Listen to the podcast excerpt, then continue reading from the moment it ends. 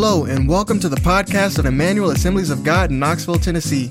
We're so glad you've taken the time to listen. If you're ever in our area, we invite you to join us for one of our worship services. For times and locations, please visit at emmanuel a g dot com. Today, if you'll look with me at Isaiah chapter fifty-five, verse six. This, uh, there's... Pray with me for a minute. Let's. I, I need God to help me bring this out because there's a million things floating around in my heart and in my mind, and and I really feel that He's got something specific that He wants to say, and I want to get me out of the way. You know, if He wants to tweak it, or I, I want Him to bring it out how He wants to bring it out. Lord, Lord, I just take this time to. Uh, uh, this is an important time, the ministering of Your Word, Lord. We're looking for You, not for me to speak. We're looking for You to speak. We're looking for You to speak through Your Scripture and through Your Word and through my voice, Lord. Father God, help me. Give me utterance to say the things that You would want me to say, and put a guard on my lips, Lord. Prevent me from saying things I shouldn't say. Lord, let me speak Your words today by the help of Your Spirit. In Jesus' name, amen. Isaiah fifty-five and verse six, it says, "Seek the Lord while He may be found. Call upon Him while He is near. Let the wicked man forsake his way, and the unrighteous man his thoughts.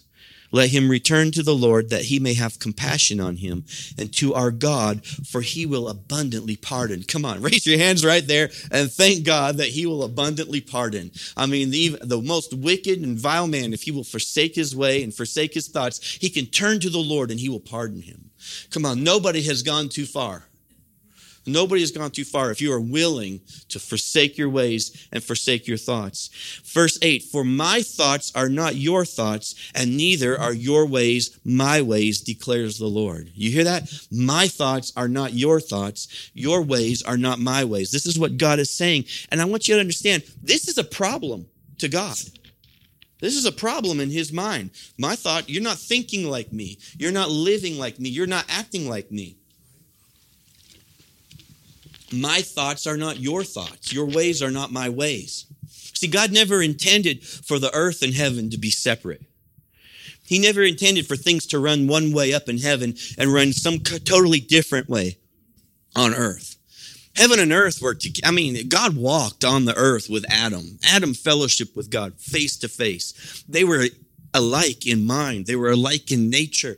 They were alike in character. Adam was God's representative on the earth. When Adam spoke on the earth, he spoke for heaven. God never intended heaven and earth to be separate. It wasn't His plan. It wasn't His doing. You know, that's how I know that we as humans, we have true, what theologians would call libertarian free will. I'm not talking about politics when I say libertarian. What I mean, free will, true freedom to choose. You know why? Because um, if we didn't, God would have never allowed him to choose to fall, to choose sin, to choose against Him. Come on, have you ever been out with your wife or your husband and you say, "Where do you want to eat?" "I don't know, you choose." Do you really mean that? Because when I say it, I don't. Because if you're going to say you choose and you're going to say she or he is really free to choose, are you willing to live with the consequences of whatever he chooses? Right? I mean, you know, what if I choose Salsaritas again? She likes Salsaritas, but not every day. But if if if if she gives me true free will to choose, she'll live with whatever consequences when I make my choice. And God gave Adam true free will. He said, "Whatever you choose, you have the freedom to choose for Me or against Me." And he used, exercised his freedom, which should have been used to serve God. He used it to choose to serve himself, which is the root of all sin, selfishness. Think about it. You can't sin for somebody else. You sin for yourself. But now God's calling men and women of all generations and races all over the world to what? Forsake for the unrighteous, to forsake their unrighteous ways, to leave behind their wicked thoughts. And you know, one of the biggest problems that we deal with as humans is the way we think. Think about it. The way we think can trip us up. It's one of the largest hurdles that we have to overcome, our mindset, our worldview, our perspective. Why? Because you're most of the time, you're not even aware of it, you know? You're not even aware of it. And what makes it crazy is everybody believes that they are thinking correctly. I mean, you just, it's the way it is. Have you ever talked to a drunk person? You ever hear their logic and their reason? Man, it is airtight in their mind. And they could tell you what everybody's doing wrong, and they could tell you about Jesus, and they could tell you everything they think, and man, their logic is flawless. And you're sitting there looking at it like, you, you can't, you can't reason with that. You can't argue with that, you know? And there's many voices out there clamoring for our attention, right? You know, it comes through all the things. I mean, the internet, the media, the news, the, the T V, the movies, entertainment, education, um, peer pressure, pressure groups, all of these things out there just clamoring for our attention with all of these ideologies. And some of them you just look at and you're like, what? Are you serious? How, how are you even coming to that conclusion? The next thing you know, you're trying to reason with them according to their logic. And you get sucked into it, and it gets stupid fast. But here's the thing. If you don't guard your heart carefully, diligently, that will be the way you think. Eventually, they'll wear you down and get you there. That's the intention. And if not you, they'll get your children. Because they ha- there's a lot of patience on the side of the enemy. He thinks generationally. He'll count you off if he can have your kids, you know? We've got to be able to introduce our kids and plug them into the kingdom of God so that they have the strength to stand on their own, not on grandma's faith, not on mom and dad's faith, but on their own. It's my prayer, man, that my kids know the voice of God for themselves. You know, the truth is a lot of the way we think has a lot to do with the time period that we were born into. If you live in the West, you know, especially if you're over thirty or forty years old, the way you think is a largely a product of Western, like sixteenth century rationalism, you know, that logical, the, the reason. We're very logical people. But, you know, people in the Eastern hemisphere and people in the Eastern cultures, they have a different way of relating to people and thinking, right? That's very real to them. You know, it's very just, it's just how they think. It was handed to them too. But God's not, he's not endorsing one philosophical idea over another. What he's doing is he's calling us to give up our thoughts for his thoughts and our ways for his ways, regardless of what they are. And Romans twelve calls this renewing your mind. Renewing your mind. It's more than just learning new information or getting new ideas or adding to your knowledge. Renewing your mind is actually about a change. It's a change. It, there, come on, if you're going to really renew your mind, there are things you're going to have to not just add to your knowledge. There's some things you're going to have to unlearn. There's some habits you're going to have to reject. Some things you're going to have to undo so that you can embrace this brand new, completely different, out of this world way of living called the kingdom of heaven. Renewing your mind. You know, you would have thought it'd been more spiritual than that. Renewing your mind. You mean I can just, I can change the way I think and it'll change my world? Yeah. Yeah. Can't be that easy, can it? No, I need to go on, you know, some pilgrimage to some holy place. I need to go have a sabbatical in the mountains for forty days or go out in the wilderness and fast for forty days, right? That's what I need to do. I need to soak or something for days until my life changes. No, you need to change your mind. That's the thing that God says will change your life. Be transformed by the renewing of your mind. You can do all of these things and not, not let it, not let it produce a change. See, there's a lot of, there's a lot of spiritual things circling around out there right now. Tons of them. You know, everybody's got the next formula for changing your life. You know what I mean? The next formula, the, the Christian self-help gurus, you know, selling the next book, the next method, whatever. Out there, come on, this is the the secret, the secret that's going to change everything. If you want to spend your money on that, go ahead. They're, they're pushing this. They tell you that we can change your life if you'll just do this one thing. But the Bible teaches that the way to transform your life is to renew your mind. Let the wicked forsake his ways. The unrighteous man forsake his thoughts. See, renewing the mind is more spiritual than you even know. You know, it really set me free to realize that I could be spiritual and normal at the same time. You know, you can be spiritual and normal at the same time. It's all right to be spiritual and normal at the same time. Some of the best words of wisdom or knowledge that I've ever received, you know, they just come to me almost like recalling a memory. You know what I mean? You ever recall a memory and it's just like, oh yeah, I remember. And all of a sudden you remember the memory and everything about it, right? Well, what about God gives you a memory that you actually didn't remember?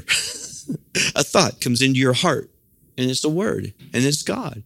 And he's showing you, he's teaching you, he's leading you. And you don't have to be weird. Don't have to act like you're always seeing into another realm.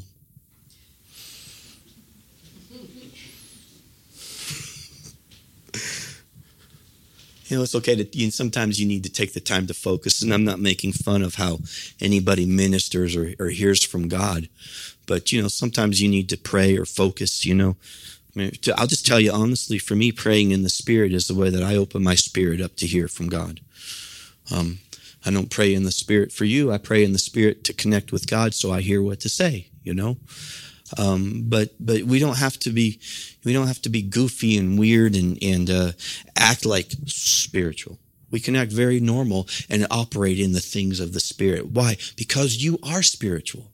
You are a spiritual being. You are a spirit first. You are housed in a body, but you are a spirit. The spirit world is your natural environment.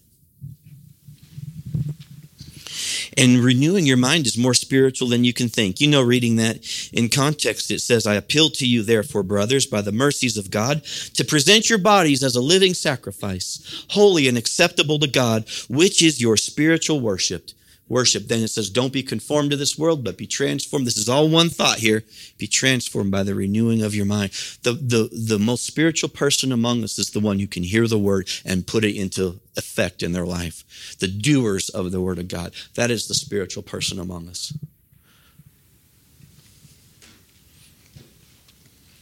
And through the prophet Isaiah, God is telling us of this problem. He says, uh, back into Isaiah fifty-five and verse eight, he says, for my thoughts are not your thoughts, and your ways are not my ways. For as the heavens are higher than the earth, my ways are higher than your ways, and my thoughts are higher than your thoughts. This is a pretty hopeless situation. Especially because this was before anybody even shot a rocket ship up there and had the audacity to believe that, that they could reach heaven, you know? They're sitting here looking up and it's like, God's thoughts are way up there and God's ways are so far beyond us, nobody can touch them. But thank God he doesn't stop there. Because, you know, what good is giving you the problem without giving you the answer, right? Don't you get tired of people who always can tell you everything that's wrong with everybody and everything, but never give you, never contribute to the answer, right? God doesn't stop there. Because what, what did Jesus come to do? He continues in verse ten, for as the rain and the snow come down from heaven and do not return there, but water the earth, making it bud and sprout, giving seed to the sower and bread to the eater. Listen to this. So shall my word be that goes out from my mouth. It shall not return to me empty, but it shall accomplish that which I purpose and shall succeed in the thing for which I sent it. Look, God is initiating a change on the earth here, and he says he's going to do it by sending his word, his saying, his utterance, his speech. This is what he's going to do. He's going to speak, and he's going to send his word into the earth, and it's going to make a change. It's going to solve that problem of heaven and earth being this far apart. His word is what brings heaven and earth together. I'm going to invade the earth. I'm going to do it with my word. And so we come into the New Testament, picking up where we were last week. And Jesus said, the sower sows the word. The sower sows the word. So go to Luke chapter eight. We're going to spend the rest of our time primarily there in Luke chapter eight. And I'm going to go ahead and read the parable again. It says, Luke chapter eight and verse four, when a great crowd was gathering and people from town after town came to him, he said in a parable, a sower went out to sow his seed. And as he sowed, some fell among the path and was trampled underfoot, and the birds of the air devoured it. And some fell on the rock, and as it grew up, it withered away, because it had no moisture. Some fell among the thorns, and the thorns grew up with it and choked it. And some fell into good soil and grew and yielded a hundredfold. And as he said these things, he called out, he who has ears to hear, let him hear. So he would say when he would uh, tell a, a something kind of cryptic, you know, when he was saying something that he didn't want everybody to understand, but if you had ears to hear, you could get it. Are you listening? You really listening? Did you hear what I say? Did you get it? You know, So we say, he who has ears to hear, let him hear. See, when Jesus told this parable, you know, he wasn't giving a lecture on just the common problems with farming of his time. You know, he was, he wasn't out there teaching farmers what they needed to do. What he's doing is he's talking to bring, explaining the way by parable, how the, the, the way the kingdom of God is going to actually come into the earth. That's what he's explaining. The strange way, actually. It's coming not with swords and clubs like other kingdoms do, or chariots and battering rams, but it's coming as a seed that is sown into a person's heart. Because what were the people expecting? You know, the Jews at his time, they, they weren't expecting this talk about growing seeds and, and the kingdom of God being like a seed and growing. They were expecting a Messiah to come, a warrior to come and oust Herod and replace him as the real king of the Jews. Get rid of this corrupt high priest and give us a good one. And for crying out loud, get us free from under the hand of these Gentile Romans who are dominating us. That's what they were looking for, a physical kingdom. But that's not what Jesus came to do. And they didn't get it. And so when his disciples came to him and he said, tell us what the parable means, he said in verse ten, to you it has been given to know the secrets of the kingdom of God, but for others, they're in parables, so that seeing they may not see and hearing they may not hear. Think about that. Because see, you've been told, and I've been told, a parable is a, uh, how's that go? Is a, uh, a natural story with a heaven, an earthly story with a heavenly application, right? And it is. But the reason Jesus was using parables here was not so that simple-minded farmers could understand. He was using parables so that those on the outside would not understand. It was judgment because they rejected him.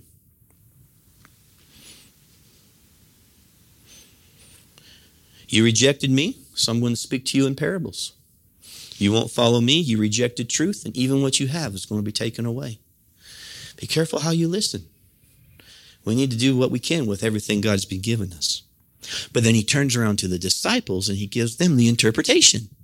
To the disciples, he says, the parable is this. The seed is the word of God. This is verse eleven, now verse twelve. The ones along the path are those who have heard, and the devil comes and takes away the word from their hearts so that they may not believe and be saved. That's a bad place to be right there, isn't it? So that they may not believe and be saved. Verse thirteen, and the ones on the rock are those who when they hear the word, they receive it with joy, but these have no root. And they believe for a while, and in a time of testing, they fall away.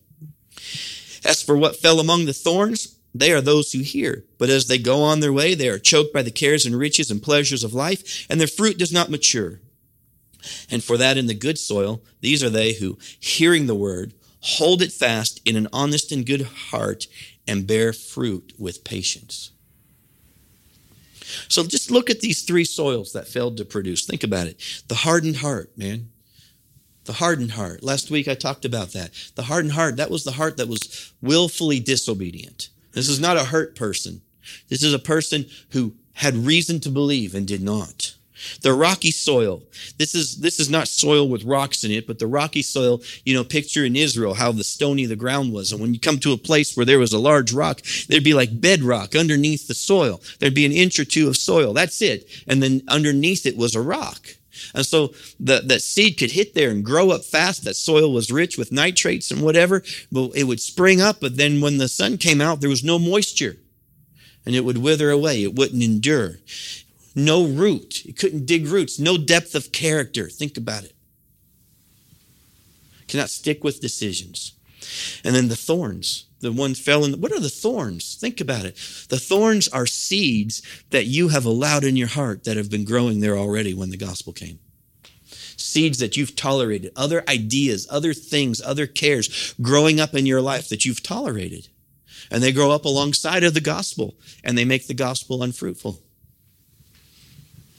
They draw away all the moisture. They draw away all the nutrients out of the soil, and they grow. They draw away your attention from the things of God into the things of this world, and you fail to produce fruit for the kingdom. And what's interesting about this parable is this. See, modern-day church growing philosophy, they're, they're more, they'll deal more with the sower or the method of sowing rather than the seed. Think about it. Yeah. It's, here's how you have to do it to reach the group. You know, this man tried this method and it worked a little bit. So this man tried this method and it worked a little bit more. This man tried this method and now, oh, it worked great. So this is the method we need to use. That's how it works, right? Or, or, or the seed. I mean, they would even have you, you know, change the seed to make it more appealing. There's no G M Os in the kingdom of God. You don't get to modify the seed, man. The seed is the seed. It's incorruptible. You put something else in it, it's no longer the incorruptible word of God. And you wonder why it's not producing fruit for the kingdom in your life. Man, you've got to have the, come on, Romans one sixteen, I'm not ashamed of the gospel, for it is the power of God. The gospel is the power of God. What we need is the gospel more accurately understood and lived out in our lives. Get rid of all the fluff, all the junk, all the mixture, and be nothing, be about the gospel. The word of God. The word of God is the power of God. So Jesus puts the emphasis on the soil. When the seed is sown upon good soil, the kingdom increases. Simple as that. Come on, that's easy. When it's sown on one of these other types of soil, it fails to produce. Because it's not a problem with his message, it's a problem with the soil. Because, you know, you can see this in Jesus' ministry. Think about this for a minute. You look at the townspeople in the synagogue of Nazareth. You remember back in the beginning of Luke where he starts his ministry and he goes into the synagogue. They give him the sermon or the, the scroll of Isaiah the prophet, and he reads that and he starts speaking about the Spirit of the Lord is upon me and he's anointed me to do all these messianic things. And he says, today, this is fulfilled in your hearing, right? So they, they listened to his sermon on Isaiah, but they failed to accept. They were unwilling to accept what he was saying. And so what happened? The word went out. It scattered on the path. The birds came and ate it up. It was trampled underfoot, and it was done. Failed to produce. The Pharisees, you know, they're watching Jesus. They're in the synagogue. It's Sabbath day. And they're in there, and uh, even though the power of God, actually they're in the house in this one. Uh, well, there's two. I'm blending them all together. But they're sitting there watching. The power of God is present to heal them.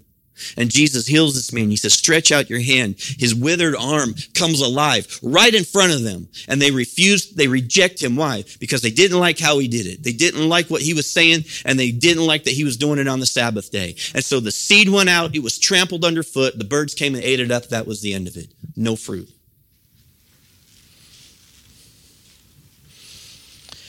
Remember the crowds that followed him out into the wilderness?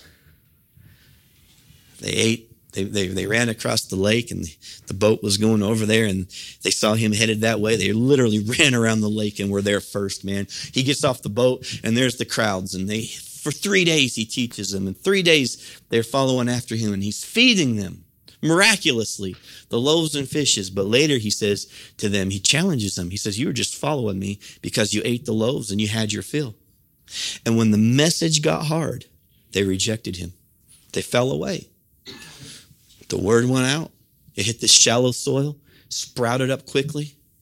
But when things got tough, no fruit. They were done. They were done. Failed to bear fruit. But you know what? At the same time, we see this Gentile centurion, a man who believes that Jesus has the authority to heal his servant. We see this tax collector over here willing to give up every single thing that he had to follow Jesus. We see a woman who forces her way through the crowd just to touch the hem of his garment. And here is where the word is received. And here is where fruit is produced for the kingdom. Unlikely candidates, huh?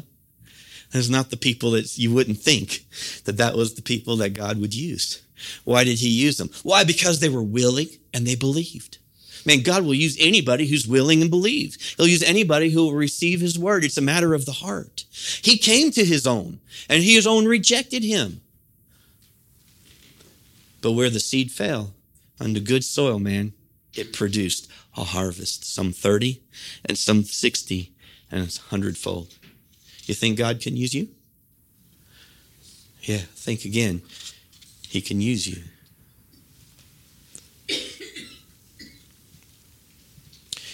But we've got to develop our soil. You know, look around, just look around at our culture today. Just think about the people you come across every day, out where you work, out in the stores. And, you know, just think about what kind of soil they might represent. Be careful. I'm not telling you to judge people because you can't always tell by looking on the outward appearance. But uh, our culture is becoming increasingly and increasingly closed to the gospel. You know, I think in times past, we could have made the argument that in America, uh, we re- basically received the word, but because we're so darn just distracted by the cares of life and other things, it just doesn't produce. But now we're coming to the place where we're so hard that the word just goes out and it's just rejected, exactly like those Pharisees rejected. We're coming to that place in America. Outright rejection of God in our mainstream culture. It's a horrible thing, isn't it? Bad place to be.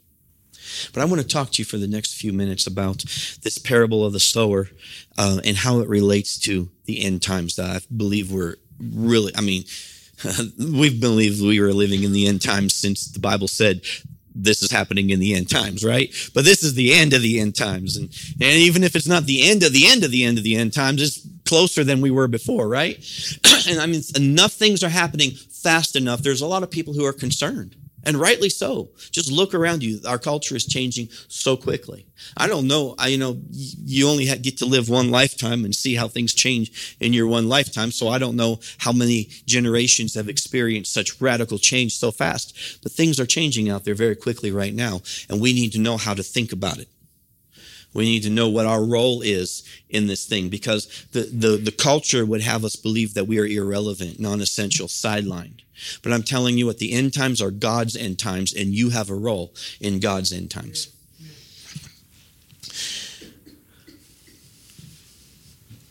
Romans chapter two, it speaks to our culture today. Romans chapter two and verse four, it says, "Do you presume on the riches of his kindness and his forbearance and patience, not knowing that God's kindness is meant to lead you to repentance?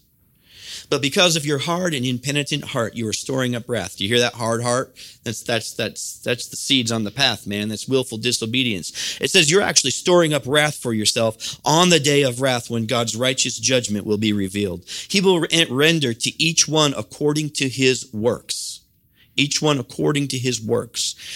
Verse seven, to those who by patience in well-doing seek for, look at that, patience in well-doing. Isn't that the, the good soil?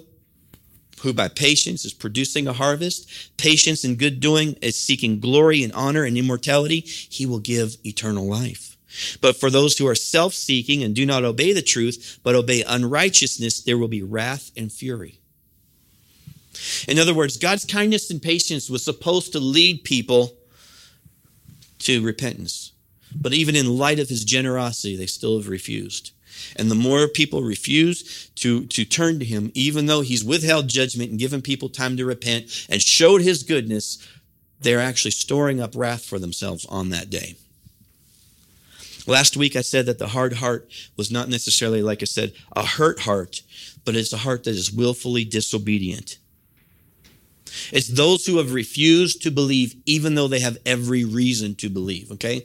Let me tell you, people who are hard-hearted. It's the people who went through the Red Sea with Moses, right?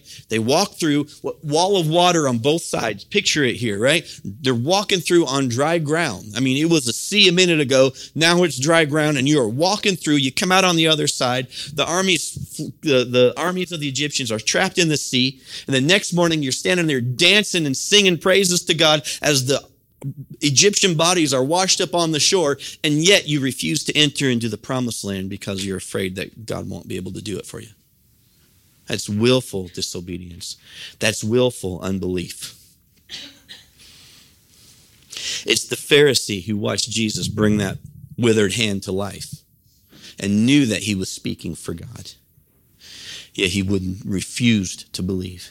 It's the children who've grown up with parents and grandparents who've walked and honored the Lord, yet they've rejected their parents' ways so they could go the way of the world.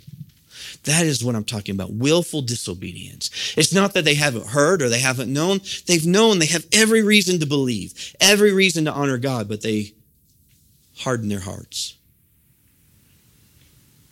And to them, they trample on the seed. Satan comes and steals it, and then they cannot believe, and they cannot be saved. That's what a hardened heart looks like. And that's where we're going as a culture. Because of your hard and impenitent heart, you are storing up wrath for yourself on the day of wrath when God's righteous judgment will be revealed. But look at verse seven. To those who by patience and well-doing, I like this, seek for glory and honor and immortality, he will give eternal life. I like those words, glory and honor and immortality. I th- we're missing that in the church today. We are. There's something heroic about a person of God who will stand and seek after and pursue glory and honor for God. Amen? Come on, it's a, John Lake used to call the, the, the gospel message a strong man's gospel. Because you need to be strong. God will make you strong. If we're going to represent him, we're going to be strong. He will seek for glory and honor and immortality, eternal life. And I know we don't like to talk about judgment, but my question is this, why not? We don't, you know, they used to sing songs. Soon and very soon, we are going to see the King. That wasn't that long ago. Soon and very soon, we are going to see the King. Come on. Yeah. Soon and very soon, we are going to see the King. Hallelujah, hallelujah, we're going to see the King. Why are we so afraid of that, that we don't deal with that anymore? Why is that not our hope, you know? Look at Second Corinthians chapter five, uh, verse ten. It says, we must all appear before the judgment seat of Christ, so that each one may receive what is due for what he has done in the body, whether good or evil. Look, we're all going to stand before him. Why are we afraid? And I don't mean necessarily you, you, you. As a church, why are we not talking about this anymore? Why are we willing to give up our hope to be with the Lord? I mean, it seems like we spend a lot of time just talking about how God is pleased with me and I'm under grace and it doesn't matter what I do.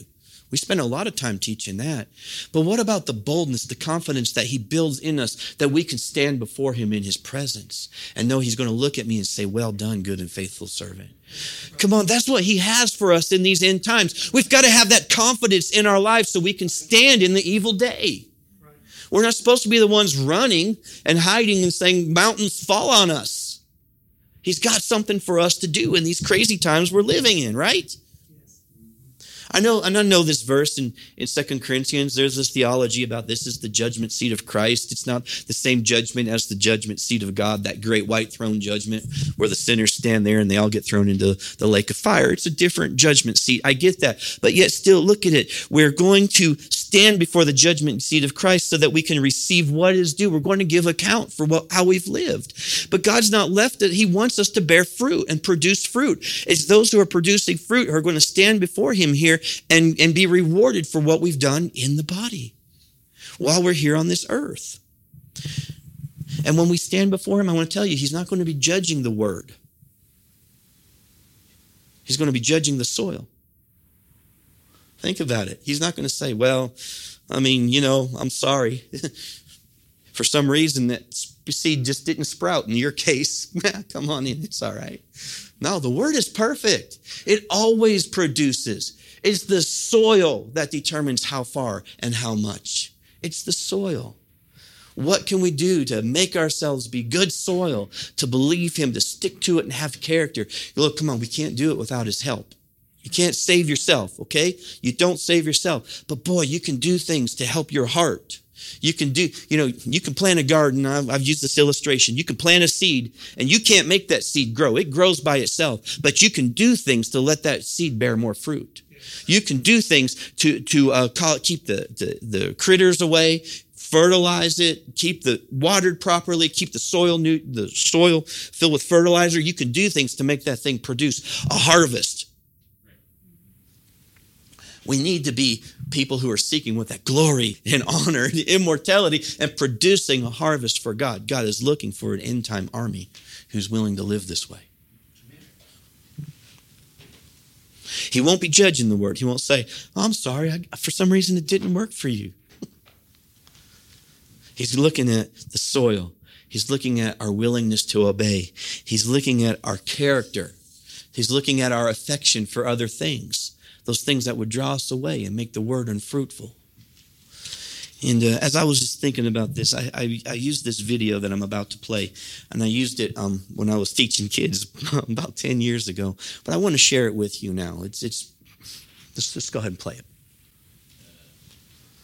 Um, the thing is, the church is not ready. Forget the world. Don't forget the world. The church is not ready.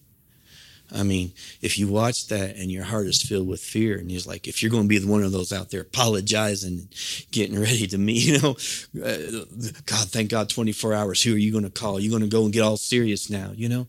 Or is there an excitement to think about the coming of Jesus? I mean, you know your heart. I don't. But overall, the church is not ready. You can tell by our message. There's no message. I mean, we're afraid to stand before him and be judged for what we've done in the flesh. And and I've, and I've, you know, there's a couple of things. You know, when you look at the Bible and it describes that day, I see two different reactions to it, okay? Listen to this from Luke chapter twenty-one, twenty-one and verse twenty-five. It says, there'll be signs in the sun, moon, and stars. Jesus is just talking about what's going to happen. And on the earth, distress of nations in perplexity because the roaring of the sea and the waves. Come on, we're all freaking out about sea levels and everything else. And it says in verse twenty-six, people fainting with fear and with foreboding of what is coming on the word, on the world. That's, you know, King James talks about men's hearts will fail them for fear of what's coming on the world, for the powers of the heavens will be shaken, and then they will see the Son of Man coming in the cloud with power and great glory. Men's hearts are going to fail them. And then down into verse thirty-four, same chapter, but watch yourselves lest your hearts be weighed down with dissipation and drunkenness and cares of this life, that they, that day should come upon you suddenly like a trap. There's a group of people, man, they're not ready. That day is going to corner them like a trap, and they're not going to be able to get out. But listen to this. Listen to how Paul writes about this in Second Timothy. This is where this is where we need to be. I have fought the good fight. I have finished the race. Come on. I've kept the faith. Henceforth there is laid up for me a crown of righteousness, which the Lord, the righteous judge, he's not afraid of the righteous judge, because he knows the Lord, the righteous judge, will award me on that day. And not only to, not only to me, but also to those who what? Who love his appearing. Come on, what's the word in the Bible? Maranatha means what? Our Lord come. That's the cry of our hearts. Maranatha, Lord come. Second Timothy two, eleven and thirteen. For the grace of God has appeared, bringing salvation to all people, training us. Listen to what the grace does. The grace of God trains us to do what God is calling for in Isaiah and in the parable of the sower. It trains us to renounce ungodliness and worldly passions and to live self-controlled, upright, and godly lives in this present age, waiting for our blessed hope. What is our blessed hope? The appearing of the glory of our great God and Savior, Jesus Christ. Do not let modern theology rob you of your blessed hope, man. Do not quit longing for his appearing. Do not quit celebrating what he's going to do when he comes back. That's what we're living for. We can face him with great boldness and great confidence because of the work that he's doing in us. But so over here on this one side, you got this fear and anxiety, apprehension about his appearing. And over here, you've got, man, this longing, this expectation, our blessed hope. And I was just thinking about it as I was preparing. I, I came up with three reasons. There might be more. Three reasons why people are afraid. One, they're just simply not ready to face Jesus. They've not met him. They've not repented. They're still in darkness. And this day is a terror to them and will be a terror to them if they don't change. Maybe they just haven't fully surrendered. They've heard the message, so they know enough to be afraid, but they've not just fully surrendered, you know? Come on, it's a lifestyle of fully surrender. I mean, I, I, I fully surrender, and when I learn something I didn't surrender, I have to surrender again. You know, I was doing pretty good. Then I got married, and I learned I had to surrender a lot more. And then I had kids, and I had to learn I had to surrender a lot more. Then I became the pastor of a church and had to learn. You, you're always going to grow and learn areas where you need to surrender. It's a lifestyle. You're not going to get it all right the first time, but it's the attitude of the heart that begins to produce fruit now for the kingdom. Secondly, The reason I believe people are afraid is they're not bearing fruit for the kingdom, and they know it. They're not bearing that fruit. There's no depth of character. Their whole lives are, they confess Jesus, but they're weighed down with dissipation, and they're distracted by the cares of this life. The third reason I think that people aren't ready for him is they're just comfortable with where they're at. I don't know about you, but for me, the way I see things going in the world, I'm getting more and more uncomfortable. That could have been me a couple of decades ago, you know? Man, I was comfortable, you know? I'm going to live in this Christian world and be a Christian and have all these things that I wanted to have. But, you know, when you realize that your your ideas are not even a reality anymore because things are so crazy, you get a little less comfortable. Well, that's okay. Let that stir you. But they're comfortable, and they don't want to leave the familiar to get familiar with God.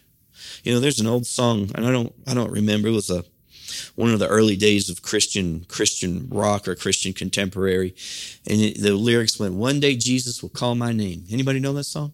"As days go by, I hope I don't stay the same. I want to get so close to him that it's no big change on that day when Jesus calls my name." Man, if you're close to him now, you don't have to fear him then. You don't have to fear him then. But if you're not ready, I mean, here's the thing. The end times are not something to be feared. I'm telling you, this is the church's finest hour. Yes. This is God's finest hour. This is when God used to pour out his glory on the earth through his people. And yeah, we'll be persecuted. Yes, there will be resistance. Yes, some of us will maybe be martyred. But it's God's finest hour. But it's going to take men and women of character who pursue honor, glory, and pursue the things of God. Amen? And if you're not ready, you can be. And know this. I, I mean, I hope you don't hear when I say this. God's not looking for perfection. He's looking for willingness. Even the fruit that was the good soil produced varying degrees of fruit, right? thirty, some thirty, some sixty, some one hundred. I mean, if you don't hit your hundred-fold harvest, that doesn't mean you're a failure, man. Are you producing fruit? Is your heart working that way? When he gave away those talents to the people, he gave away the talents according to their ability. And the only one who got in trouble was not the one who didn't produce the most. It was the one who hid the talent and wouldn't produce anything. So we need to take what we have and live for God with abandonment. Amen? So what I want to do in closing today is this. Tom, if you come up, there's just the old song that uh, uh, we shall see the King when he comes. I just want to sing this a few times, and I just want to celebrate. I just want to put this in our heart, man. I want to celebrate. I, I would have, hey, I would have found a new song if there was a new song about it, but I don't know a new song about it. I want to celebrate the coming, the soon coming of Jesus. You know, that's one of the four, yeah, one, that's one of the four uh, fundamental doctrines that we believe in the church. Jesus is the healer, the savior, the baptizer, and the Holy Spirit. And number four, nobody preaches about it much. He is the soon coming King.